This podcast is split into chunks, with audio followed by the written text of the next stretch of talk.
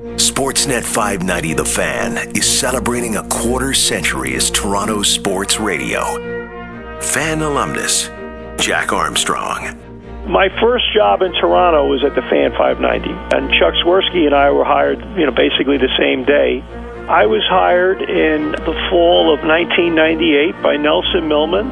I had just left coaching, and it was an incredible opportunity. And here I now I'm starting my 20th year calling Raptor games as a broadcaster. I literally thought I'd be doing the job for a year or so and then go back into coaching, and here I am 20 years later. So I remember Nelson bringing uh, Chuck Swirsky and I to the Holly Street studios and and bringing us down uh, town and uh, our introduction with the Raptors and all that, and it was just an amazing experience. And I can't thank uh, the Fan 590 and Nelson enough for the opportunity that I got, and uh, it's it's turned out incredibly well. Thank you for making us a part of Canada's incredible sports history and its future. Celebrating 25 years. Sportsnet 590 The Fan.